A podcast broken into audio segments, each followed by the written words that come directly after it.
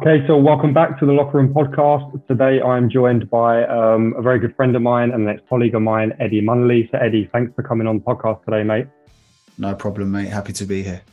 Brilliant. Uh, we follow on from a really good podcast uh, with Stevie Poacher did last time around GAA and trends and, and tactical insights. Today we're going to flip it back to what they call soccer, but we know it's football, and we're going to talk loads of coaching shots this is the first podcast I've done that's going to be unscripted. So I've got an opening question, but no better man than Eddie Munnelly, the creative guru himself, to come on and freestyle for 45 minutes. So hope you're up for the challenge, Ed.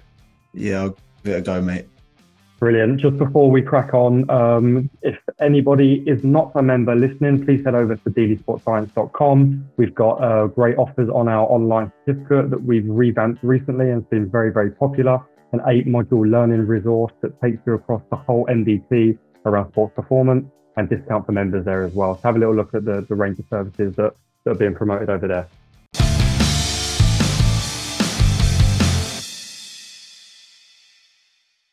Okay, Ed, I'm going to fly through some things that you've done in your career and ignore me if I miss a few things out. You can plug in the gaps. But um, obviously, I met you at QPR, um, where you worked for a number of years. Prior to that, you was at Tottenham and, and coached at Spurs in, in a whole different amount of roles. Prior to that, at Crown and Manor, which I think you'll talk about your experiences potentially there and how that shaped you, maybe as a person and as a coach as well. You went on to do some college work at St John's Wood. Is that correct? Uh, yeah, with the Kinetic Foundation. So I'll, yeah. I'll talk about that. Yeah. The Kinetic, trying to get boys back into the pro game. Um, as well, you've fitted in quite a lengthy time in South America, traveling around and, and yeah. few things and stuff over there.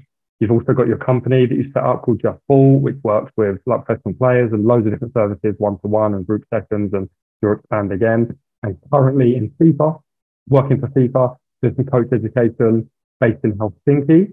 Um, so quite an extensive uh, list of coaching experiences there, Ed. Do you want to just run through some experiences from start to bottom, from uh, bottom to top, and just give us some insight. Yeah, I'll do a quick whistle top store, I guess. Uh, whistle stop tour, I guess. Yeah. Um, so basically, as a young player, um, was at Leyton Orient when I was young. Uh, wasn't good enough to go past under 16s. Uh, so went to a one of the first of its time time a college program, which was like a real academy. You're training full time, playing against other professional clubs and other colleges. That was my introduction to Crown and Manor Football Academy, uh, where I met some really inspirational people there, players and and coaches and then from there went off to America on a on a scholarship, soccer scholarship as as they call it. I was there for four and a half years. Came back, played non-league, and got into full time coaching whilst I was playing non-league. But before that, uh, luckily enough, Richard Allen, who's been a really good mentor and a person I've really learned from, um, he was the head of recruitment at Tottenham at the time, and he had just finished at Crown and Manor, so he was the academy manager at Crown and Manor. So he uh, when he was in at Spurs, he, he was kind enough to ask us to come down and have a look at sessions. And if coaching was maybe a passion of yours, you could get involved in development centers. So whilst I was going back and forth from America, I would pop in and I would learn, and I just just got a bit of a thirst for coaching, really. So whilst I still was pursuing a a, a not great lower league career, um, I was still coaching, and yeah, just led on to obviously yeah full time with with QPR after some part time bits with Spurs. I'm really lucky to go through working with the babies basically at Spurs to U13s at QPR, then U14s and U15s, and leading the phase, and then working in the professional development phase. Really lucky to see like one full cycle of players going from eights, nines, tens, all the way through to to all the all the different levels. So that was really valuable. Um, and then after, you know, I wanted to push myself. I, was getting a little bit comfortable. Uh, I've learned so much from Chris Ramsey, excellent coach, especially them younger ages, really making sure that there's individual outcomes in trainings and things like that. But I felt I was finishing his sentences t- sometimes and needed a new challenge. So I, I, said, rather than going to another club, I'll just challenge myself. Went to South America for a year and just went around still struggling with my Spanish language, but I can get by now and um, speaking to coaches and just watching different sessions and, and learning. Uh, learned loads in Argentina. Really, really grateful for learning in Argentina at a club called Argentinos Juniors, where Ortega and Maradona came from. Um, especially a lot of that's influenced uh, some of the methodology at Just Ball. And then, then yeah, came home and it was COVID, you know, and and and players couldn't train, and a lot of the boys oh, we would have worked with back in the day, they're all maybe League One, Championship that they're playing, but only the Premier League was on at the time, you know. So uh, it was tough. So people wanted to train, so we trained. You know, you could train with people up to up to groups of six. So we worked, and then more and more players wanted to train. Then they went back into their clubs, and then they wanted feedback after games, and then they wanted some extra. And randomly, a, a performance consultancy just was was ignited through the constraint of COVID, you know, uh, which which was pretty cool. And then um, so I was doing that and still do that, um, and that's really growing. And I'll talk about that a little bit more in uh, later on in the in the podcast. And then also went and worked for the Kinetic Foundation, uh, which similar to what I had when I was 16, where it's players that's been released from clubs or players just like maybe not quite good enough yet to go into academies or been on trial and and not quite made it and full-time education program and full-time training. And like the history already spoke for itself. Like when i was there when i went there they had already had about 40 professional signings do you know what i mean?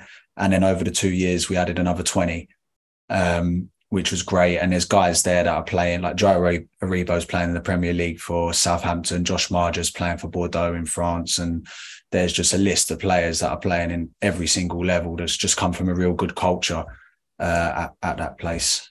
And then, um, then yeah, then just was really privileged to get an offer by FIFA to come on board, and as part of the talent development scheme to try and help raise global competitiveness of football and really support those countries that are outside the top 25s of the FIFA World Ranking. Uh, so based in Finland at the moment till the end of July. Um, and then in September, I'll be elsewhere, not sure yet. you, you don't mind living like that though. You're happy going from from I won't say job to job, but you're very um you're very creative in how you do things. And like it was a big risk that you took going to South America. You came out of a secure full time job, as you said, mm-hmm. you wanted to challenge yourself. And when you come back, actually COVID reignited some work for you, but you didn't know that. You didn't know that at all. No. So I mean, no, what, was there that side of you that was thinking like, what if I don't get back in the game? Or was you always confident that there's going to be a market there for you? Um, I would say, I guess I'm quite committed when it comes to wanting to be better all the time. And I, I thought, yeah, I'd, I'd still be able to find work, you know, when it comes to coaching at, at, um, at some level. I, I just try and make sure that I don't stay still for three years. So at QPR, where I was there maybe seven years, but it was always different roles, I felt I was always appropriately challenged. Do you know what I mean? So, um, and it was nice to see that group that I maybe had at U13s end up go to be pros. Do you know? It was great. So you're seeing a, even um, saw Murphy Cooper uh, training with us the other day, and it was just great to see him. I haven't seen him in a little while, but I remember when he was yeah. 13 years old, and now he's obviously played for you lot in the first team which is which is fantastic. Um, so yeah, that that was really really good to see. And then I thought, yeah, now it's it's definitely time for something new because there's so many different ways, so many different ways, and and so many small things to learn. Um, so yeah, I thought definitely uh, keep trying to develop, keep trying to move forward. Um, I'm not really concerned with with chasing loads of money or and I'm not concerned. It's not really a passion of mine to want to work in first team football. I always want to be a developer of young people and young players and help grow the game. So that's what I'm always going to be doing whilst pushing myself to to learn all the time. Yeah, it's inspirational because I'm probably someone that could, maybe my situation is a little bit different, but craves that little bit of security. So to step outside of a job with nothing else there, like to see someone do that, and I've got full confidence that you, will whatever you do, you'll be a full success. But it's really inspirational to see. And I know you say you're Spanish to touching up on it, but you helped me on a night out with a few messages back and forth. So I, I, think have, yeah. I think your Spanish is quite good. yeah, I'm getting there, mate. I'm getting there. Ed, what uh, you said? Oh, I was going to touch upon it if it came up actually around the first team like thing. I've obviously done this for the last season, and it's come with like massive highs and massive lows within one season already. Is there a situation where you would step into the first team role, or are you really driven and set on development and progressing yourself in that area?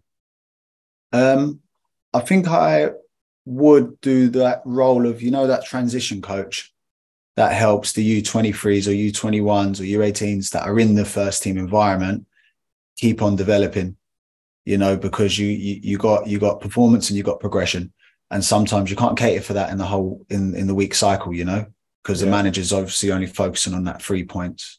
So yeah, that managing that, you know, making sure that the players are getting enough of the training where they're really focusing on their development. And, you know, sometimes the boys go to the first team and train that they're basically a mannequin because they're used for shape and things like that. So you're thinking, all right, how do we then get an extra 30 minutes here or there to to work on your strengths and develop your weaknesses if if we need to to play the game. So so yeah, and then getting that real connection with making sure that the, the review of games and experiences is real individualized and, and it's really for them and supporting a network around them, which is basically what we're doing at Just Ball, you know, and, and the players are progressing. So, yeah. Yeah, in, interesting because I came on for you for a webinar and they spoke about how do you manage those players from a physical perspective. But actually, like more importantly, how are they managed from a technical and tactical in their job role? Like it, it doesn't get done enough and it, it's, it's impossible for a manager to do it you think mm. we're missing a bit of a trick with support coaches having that lens on those spring players or those squad type players? I'd say most most staffs, like teams, coaching teams, you would have an assistant that you know his job is to keep an eye on the young ones and and and all that. But I wouldn't be able to comment to say whether I think all right it's done right or wrong or whether it's yeah. done enough. You know that would be down to their their environments, uh, just through I guess maybe speaking to the some some of the players we work with like they feel they need extra. Yeah. You know, yeah. so yeah. I think I don't think that's out of turn for me to say that that's probably a common at top like top level across the world. I'd say for professionals, and obviously there wouldn't be a need for your services if if that was being done at the club. So mm. potentially an area in in the future that needs to be addressed. Ed, just something then because you touched upon like a few little philosophy details. I just want to broadly ask you, like, what is coaching to you, how do you go about your coaching? Um, yeah, and how do you really get engrossed in that development pathway, and how do you summarize it and work, I guess, with players day to day? Yeah, I would say, in a nutshell, coaching for me is is maximizing and unleashing potential in individuals. Like that's it. Because I think even if you're looking from a team perspective, if you get if you get the bricks right to build your house, they're your individual bits, and and you're gonna have the whole. You know, so I would look at it definitely from a, a micro to the macro perspective, and I work on the individual needs first. That's just the way I, the way I work. Yeah. Um, so yeah, definitely maximizing and un- unleashing potential in individuals, and I guess the way I've been educated or the way I've learned and little bits I've nicked from here and there is first and foremost uh, developing a connection with the player. So really trying to understand them, really trying to, first of all, almost develop a connection outside of football that's a little bit in common. So you're developing that trust and rapport. Yeah. And then trying to understand them and finding out what their why is. So I would always ask a question: What what what do you want to attempt to do if you knew that failure wasn't an option? You know, so you're thinking, all right, now what what's the real that real north star, that real dream goal that you're going to go for? And some of the boys will say, "Oh yeah, I want to I want to be the best winger in England. You know what I mean? And we'll say, all right, well, you're 16 years old. If you're saying that, well, are you living every single day to go towards those goals and what things are bringing you towards and what things are bringing you away? So understanding what they really want to achieve. And then also supporting that is what are some of their motivators and influences and wanting to achieve that? So is there, right, I'm doing it for my family, you know? Um, yeah. I remember we done that with they'd be the current second year pros, I believe, or third year pros at QPR.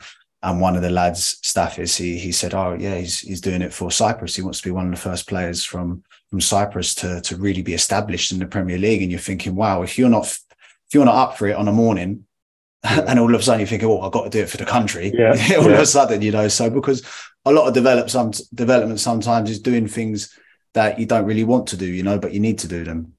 Yeah. You know? So, um, so yeah, getting that understanding of, of, the player, and then obviously working out a clear goal of like what we want to achieve, short, medium, long term, and and how we're going to get there, um, and then setting those setting those little goals. But yeah, that's that's how I would I guess define what coaching is: maximizing, unleashing potential in individuals, and then first really understanding your player, and then setting a, a plan in place and a plan based on individual needs. So we're going to really find out once we understand the player, then we see them and say, all right, what can you be world class at?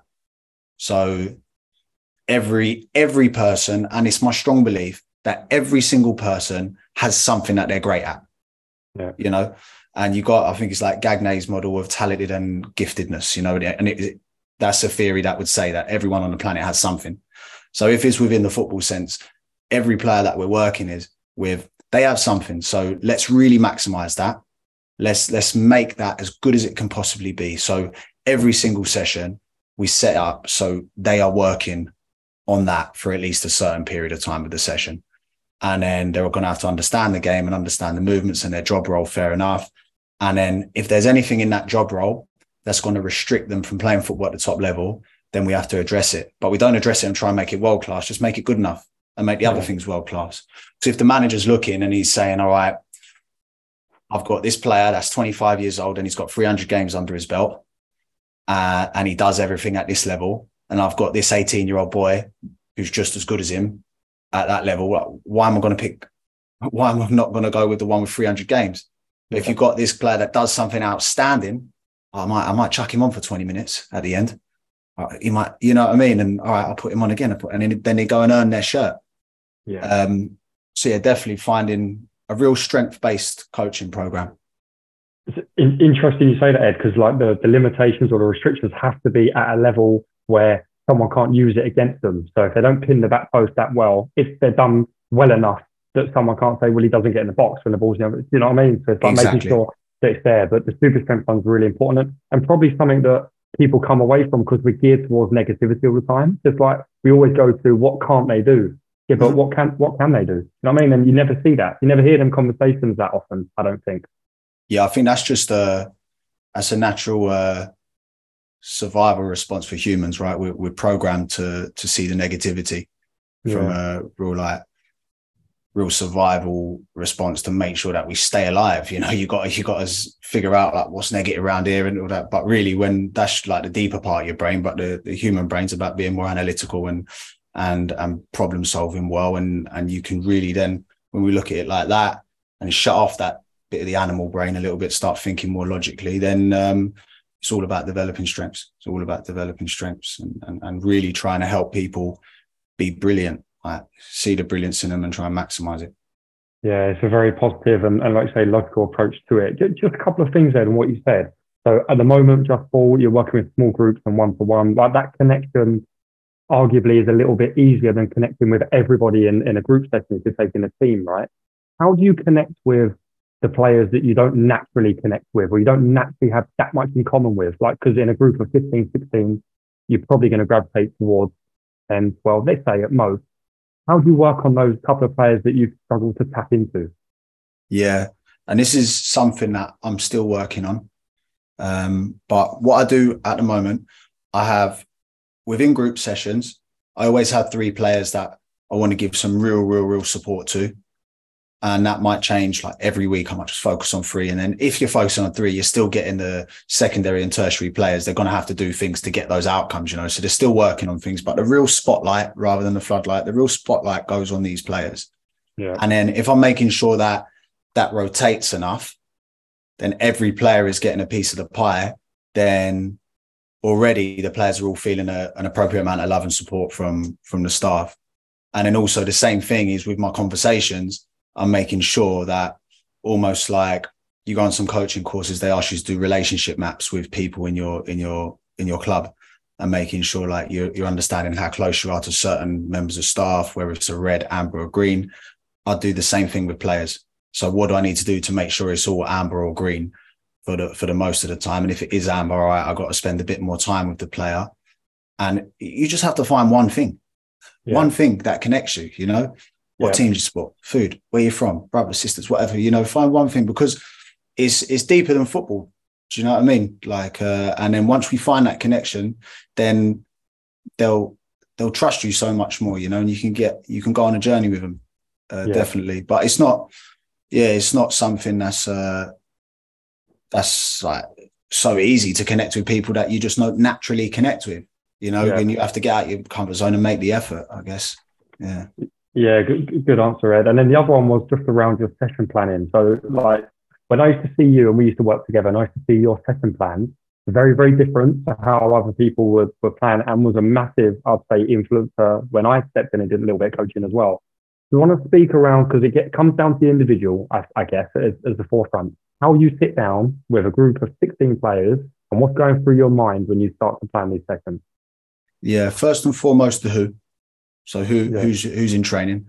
Because you can say, all right, on our tactical cycle, we work on playing out from the back. But if four of your back line are injured and you've just got a lot, a lot of the front line, you know, you've got to think about what um what you got. So the who, and then based on their needs, you're thinking about a plan. And then obviously you think that'll help you with the what. And then yeah. you got to think about the when because you've got to think about load and when when in the week it is and, and all that. And then you really bed down, bed down properly the how. And I think in pictures. Yeah. So I'll just have three pictures and I literally draw like a little camera, picture one. And then I'll think about three pictures and then the key players that are going to be in that. Right. And then these are the game pictures. So I've got that. Then I look at the end of the practice with those game pictures. What is my end game or end practice or end phase going to look like? Yeah. And then from that, I then strip it back and go, okay, what is a development practice that can lead into that? that has some of those elements. Because if you've just got a game, it's so random, you might not be able to get enough repetition. Although you get the realism because it's a game, it the repetition ain't there. But then when you strip it back, you might get slightly more reps, slightly less realism, you know, yeah. but it's still more relevant if you're looking at the three R's: realism, repetition, and uh, and relevance. So yeah, strip it back, and then within that, okay, so that allows us for more reps. And strip it back again, and then you get in the real mechanics of the movements and you can go fine into the real details. So I'd I'd plan in pictures, then I'd plan in reverse yeah. with the players' outcomes in in in in the forefront of my mind and, and and writing it down. And then you'd also then think about all right within that, if the players are doing quite well and then they're they're they're excelling at it, what constraints can I put on to make sure that they're appropriately challenged? And then the other way around, what constraints do I need to do to make sure that it's a little bit easier for them to make sure they're in that that that sweet spot of, of learning zone, you know what I mean, or the zone of proximal development, as the uh, scholars say. um, Verco Sanctuary, is it? The, the Chris site. Yeah. Sanctuary, I think. Yeah. Um, Ed, one simple thing, and it's something that I like. I always remember. Your your initial picture was when you have the who. It's like get a pit, put them in their position. Really mm-hmm. simple. So you can see if you're front heavy, if you've got even distribution, where on the pitch do you want to start putting these problems and these sessions in? I, I haven't seen loads of coaches do that, but it's a simple way of just starting your individual outcomes for sessions, right? Yeah, and I would say I talk to a lot of the coaches I work about this, like working the pitch geography. Yeah. You know, so I see sessions that look, if you're restricted with space, that's one thing. But I see sessions where possessions go across the box. Yeah. You know, like when does that ever happen? Yeah. You know, so there's so much subconscious learning for the players that can just happen if you're working in the right spaces. Yeah. Do you know what I mean? It's the right, right. They play there, so and you're working on this, so start the ball there. like, do you know what I mean? And make sure the direction's right. And yeah. really interesting. Germany have just, uh, you're probably in the loop, but have just like released a new revamp of their development model and everything's around pitch geography, 2v2s mm. around midfield, around the, the center circle, you know, stuff we've been doing for for a while, but it's, it's common sense. But people need to think about that, don't they? Every every little bit counts. Yeah, I think um, it's there's so much out there now. You know what I mean? You can go and find a session on anything. And I, I think sometimes we need do need to strip it back and just think, look, there's two goals. There's usually 22 players on the pitch. There's one ball. It's like, you know, and it's it's I've got to go towards the goal to put it in in the net and yeah. then I've got to come and protect my goal by either dropping off and protecting the goal or going to win, going to win it quickly. You know, like, and it's um because there is so much out there and there's so many uh, different words for things these days. Yeah. You know, uh, what is it? Now it's called quantitative to superiority because you've got more numbers. You've got an overload. I've got more numbers than you. Why do you need to call it quantitative superiority? Or now it's called qualitative superiority because i think this player can dominate you 1v1 so i'm going to give him the ball. Like our job as educators is to make the game sound more simple and help the players understand the game. Yeah, not yeah. not to make it more difficult you know? And that's not saying that we don't be detailed but detailed in the right way to get into the players world we're working in and help them see it, help them see it quickly, easy. You know. Yeah, it comes back to that that good connection as well. Ed, you spoke on the sessions around uh, like setting up scenarios that might have greater repetition of something you want to work on as opposed to being random and purely just, just a game. Talk to me a little bit about, and then you spoke about your mechanics. Talk to me a little bit about the, the isolated practice type work and then the game based approach and these, this sort of shifting continuum where do you sit on that? Um, and how do you like shape sessions to maybe bias one approach over another, or is there something that's always common for you? Mm, yeah, I think it again, it might come down to the time of the week and how you want to periodize your training.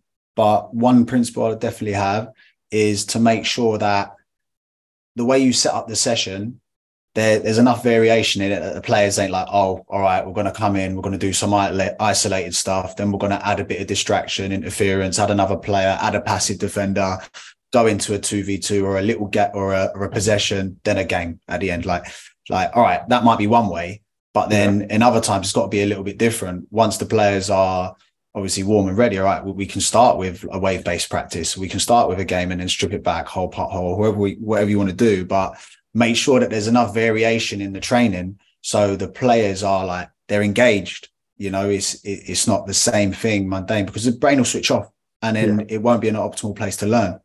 Yeah. so definitely having that that variety within it. And obviously that's also variety in space shape size of the football sometimes and you know so they've got different problems to solve. Because if we want adaptable players how in god's name can we do the same type of session all the time and expect the players to then go and be adaptable yeah. For me, it, it doesn't make sense. So I definitely make sure it's adaptable. And I think for me, it's not like, all right, we should be game based and the game is the teacher.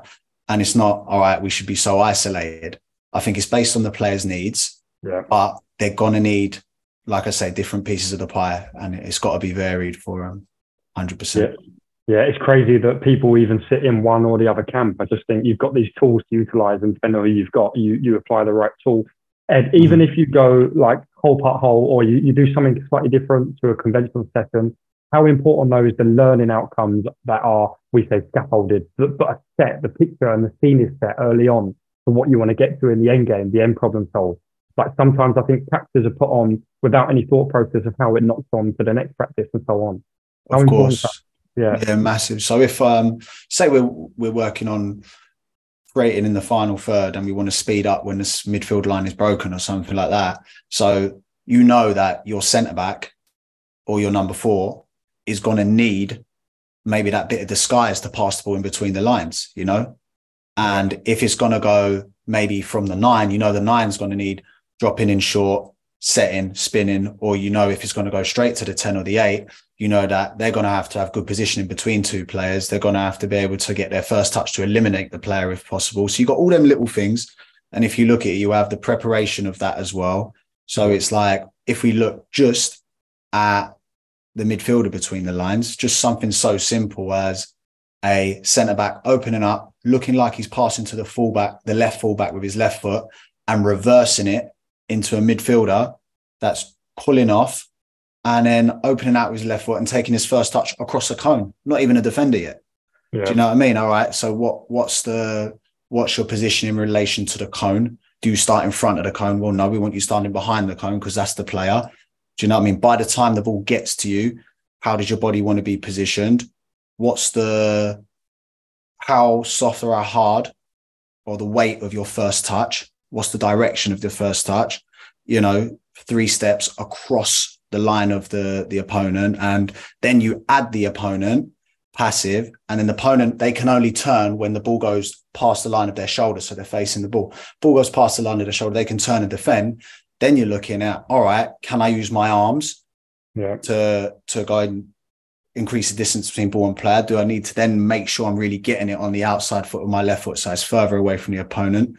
Or does the opponent jump quick and you go left foot, right foot across? And then, you know, so all the little bits. And then that just builds up, builds up, builds up. So then as well, you get so much of it that the players can start doing it without thinking about it. And then in the session later on, when you're doing a real game, you don't have to stop it and be like, oh, stop, adjust your body here. And does, you know, because otherwise you'd have to stop it all the time. Yeah. So, yeah. Uh, so yeah. And then also those little, what we might call brush your teeth practices that the players should be doing every day for their, their needs. It's like they're so, sometimes so simple as well that the players, you can set them to just do that. You know what you got to do. You five minutes over there, you're working yeah. on pulling off and eliminating with your first touch. You lot over there, and and then they can start training themselves a little bit, and you just go around and you you help make make it the appropriate difficulty for the players, you know. So, uh, so yeah. we spoke a lot before on the podcast about like arrival activities. Like if those players know those specific things they need to work on for the first ten minutes before the session starts officially, they can crack on with that, and it's all done in different areas of the pitch, and it's not yeah. not a generic brushing your teeth. It's this is what you need to work on. Here's your detail. Um, yeah, yeah, it's for your teeth. Yeah, it's your teeth. Everyone, everyone's teeth different, right? Yeah, yeah, but uh, massively, and I think that as well when in, involving the player in in their program. So I spoke about all right, what are your strengths, what areas needs to do to work on, and it's about the player and the coach sitting down and working on it collectively yeah. and collaborating to be like, all right, this is what we're going to work on. I think remember like um Shiloh Remy's year. Shiloh's doing well. We probably get back into the league now.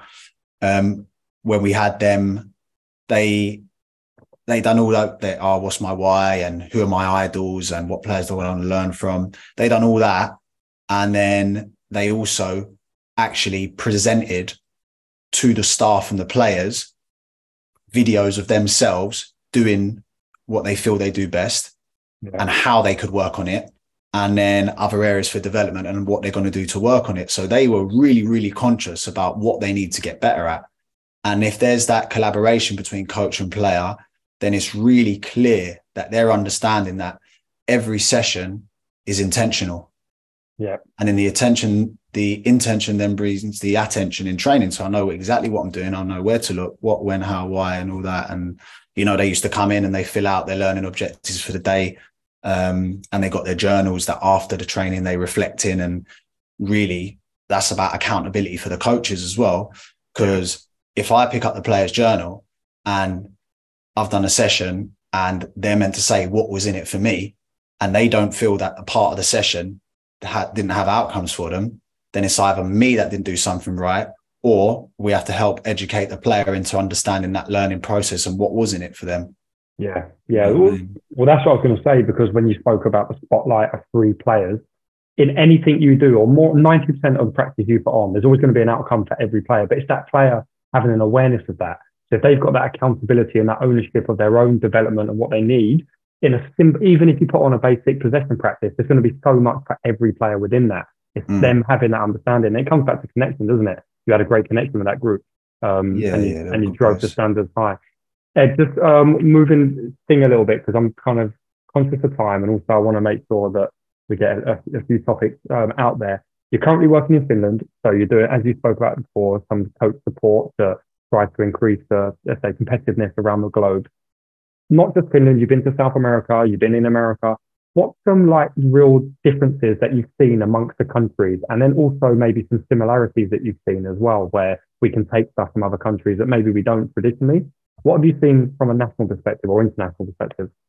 Okay so internationally i would say uh, most i'd say if not at least 90% of teams coaches that i've spoke to and seen would say they play a brand of progressive possession based football that press high out of possession. Most, most. Yeah. Yeah. Um, interestingly, at Kinetic, we we said no, we don't do that. We play solution based football with intensity, style, control, and togetherness. So we get the players to actually look for solutions. You know, if they're pressing really high and the spaces behind, we will put it in there. We'll mix it. You know, because yeah, we wanted to teach the players a wide variety because we don't know where they're going to play you know. Which is which is what you did to us in, in a preseason game. I remember when we were trying to press you high, you just spun it into the space where the centre half was isolated. So yeah, exactly. Yeah, if, yeah. yeah. The opposition want to give you a one v one close to their goal, well, we'll, we'll take it. take know? it. Yeah. Yeah. So um, so yeah, I think, but yeah, a lot would say, all right, this is our style, um, and then I would say a lot of the training uh, things we can learn. I'll start with positives for, first. Things we can learn in Argentina. I never saw a session that didn't have finishing in it for some reason. So there wasn't one session that at least 15 to 20 minutes, they didn't work inside the boxes, you know? And I think we can definitely learn from that. And I'm not saying they were definitely the best team at the World Cup. At the end of the day, they won the World Cup, didn't they? So yeah, but obviously there's a lot more to it. Um, so that was interesting. Also, the games are in, won in both boxes. Other games are won and lost in both boxes. Yeah, they are. Yeah, they yeah, are. yeah. And when I look at practices in most parts of the world, I do see that it's a lot outside both boxes, you know, and it's, you know, practices are now heavily um, have the spotlight on build up play, you know, yeah. because I guess maybe as coaches, you know, we, we can control that with the positions and all right, we'll get, we'll work the overload and, you know, I've, I've, I do it and I've done it before. I'm feeling, oh yeah, I feel really good now. You know what I mean? But then if you work on that and the players always have the perfect support, then what happens when the chaos comes, which it does in a game because that's part of the game, and how can they get out of it without the support? Yeah. You know, so um, yeah, that's something to think about. And what I really liked and learned quite a bit in in Argentina was like they almost train some of their players the way goalkeeper coaches train goalies. So if you watch goalies, like obviously they're working the right area of the pitch, but also they always work in sort of sets of three. So they'll train and practice after they've done their basics, three key situations, you know, so they'll go, all right, low clap save, um, reaction save, then catch across and maybe counter. You know, so bam, bam, bam. So you're thinking about that ability to really think about your next action and not switch off after an action. There was always, and even with, so with the strikers, there was always a before, during, and an after. So they'd go, they'd have a shot, bang, then they'd go press a centre back that's stepping out with the ball, then they'll get another through ball and have another shot. You know, so when you see that within the training, you know, when they're working on the individual bits, you're thinking, yeah, there's there's definitely something in that, and it's, it's yeah. something we've we've sort of brought into what we do at Just Ball. Um, and I think it really the, the players kind of do say like, man, if you switch off in one of your sessions, you're done. You know, because they'll just get lost in it, like they'll it will break down, you know, or like yeah, um, so that that was quite good for that real mental alertness. And if you think about how many goals are scored from transition, I guess if you're a bit more alert, you're going to have a chance. Yeah. Um, and also that ability to adapt again. You know, so if I if I miss a shot and instantly my head goes down here, first of all, you're releasing cortisol when you go down here. It's a stress hormone, so you're not going to feel great, are you? So it'll do that right away. Then you, you're out of the game and you're not in the moment. You know, and the manager does not care for the next five or six seconds if they're on a counter attack about your feelings. And yeah. neither do the fans that pay the money to go and watch you, by the way. Do you know what I mean? Yeah. So it's about trying to help help that and also help people get over things quickly. Yeah. You know, everyone misses. Everyone has a mistake. Like it's about how quickly you can bounce back for things. And a footballer's career, just like everyone's, is is so non-linear and you have so many speed bumps. So if within the training session you can have those things as well, you're thinking about developing uh, more deeply people's character, you know. So that's that's something we we we try and look at, and then um, and then yeah, I'd say one thing I was really impressed with uh, one place was was Sporting Lisbon on the intensity of of of what they do. Um, like a day before a game, they're, they're under 15s and 16s. Like they want players that can run with the ball and dribble, you know. So I saw like just real intense 3v3s, 2v2s, half pitch, like going at it, going at it the day yeah. before a game. And they were like, yeah, look, once every so often, we train them really hard the day before a game to then see what they're made of the next day. That doesn't mean they do that all the time. But um, I was really impressed with them and, and and how they they have such a clear identity. And I guess maybe that's why they're their only club to produce two Ballon d'Or winners, you know. But um, yeah. So um, just going back to one of your first points, then, do you think then we need to come away from here's our brand to you talk about adaptable players to that problem solve And early on, let's give these like kids more tools where we're not just playing this one style because you know the academies are guilty of it up and down the country, where they have their style and they stick to it. Where we're going to tap into lots of different styles so that on the pitch they can problem solve and switch to different styles if needed. Yeah, yeah, I think you definitely have your principles that you stick okay. to, um, but I would say yeah, more a more varied varied style might might help a well-rounded education for the players. Yeah. You know? And yeah. more than anything, look, I, I, I love keeping the football. You know, I love I love looking at Brighton's De Zerbi play and, and and things like that. But we don't know what the game's going to look like in 10 years. So if we're working with 12 year olds on that, then maybe that's a problem because it might look different. You know, yeah. you might get like when you look at futsal, the way they play 4 0, because in futsal, you can't go back to the goalkeeper after one pass. So yeah that's imagine like the goalkeeper's pressed and you're full press and you've got to get out somehow. And if in the future you have, well, if even in today, if a team full presses you and you have a centre back that is completely dominating your your nine, and you have an opposition midfield that is winning every single second ball, well, that maybe ain't the solution. So what are you going to do differently? You look at Hamburg, Hamburg last season when they were when they were playing out. Sometimes you, you had the the the centre back going to get it off the goalkeeper, playing to the other centre back, then running into midfield. Then the fullback comes into the centre back position, and they look like they're playing 4-0 in futsal, and it, it's actually quite difficult to to mark. You got, I guess, you have got to have some real um, real confidence and real trust from your chairman to play like that. Because if there is a if you if you do concede because it's new, they yeah. uh, there will be some fear and um, some some apprehension against that. But um, yeah, I think definitely the future is going to be more people adapting because as well you go you got the analysts up in the stands now you got nearly most sunday league teams over here have Veo you know so uh, and even even at kinetic would be like oh, let's get hold of their Veo and have a look at what they look like do you know what i mean so yeah. i think if if the op- opponent always knows like what you're going to do and they plan for that then how are you going to be able to switch and change and and, and, and adapt? So what what will the future hold with that? You know.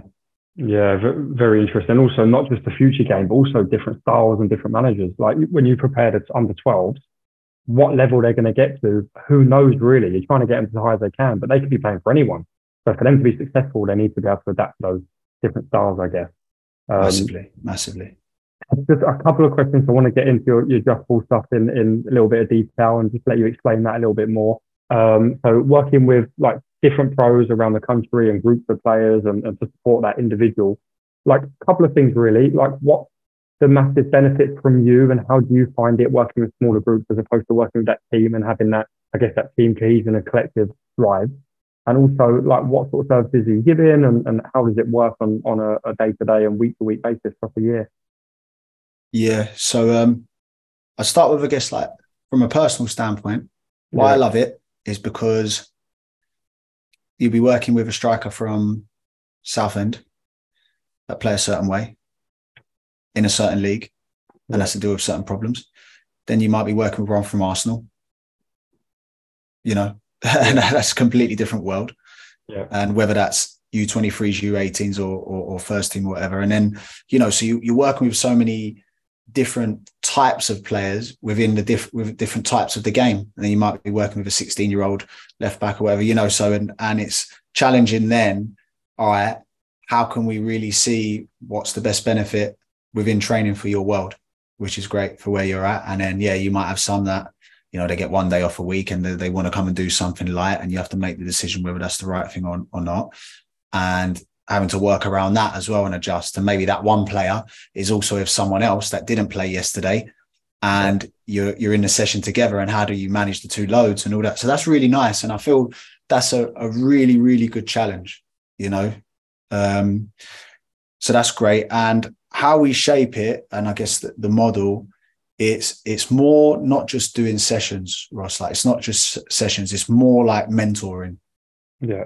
You know, so it's same like I said, how I would see coaching is that it's really trying to understand understand the players and really trying to help working with them to maximize their their potential. So that's not just all right. Yeah, we can design a good training session that's going to have good outcomes, based on, let's say, all right, we've looked at your last 50 chances on goal, and we've noticed that 60% of them come from this zone with this type of pressure.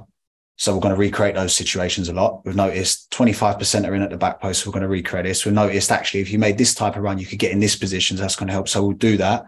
And we'll design a session around that. And we'd also show them them doing it. And then we'll also show the world's best doing it and compare.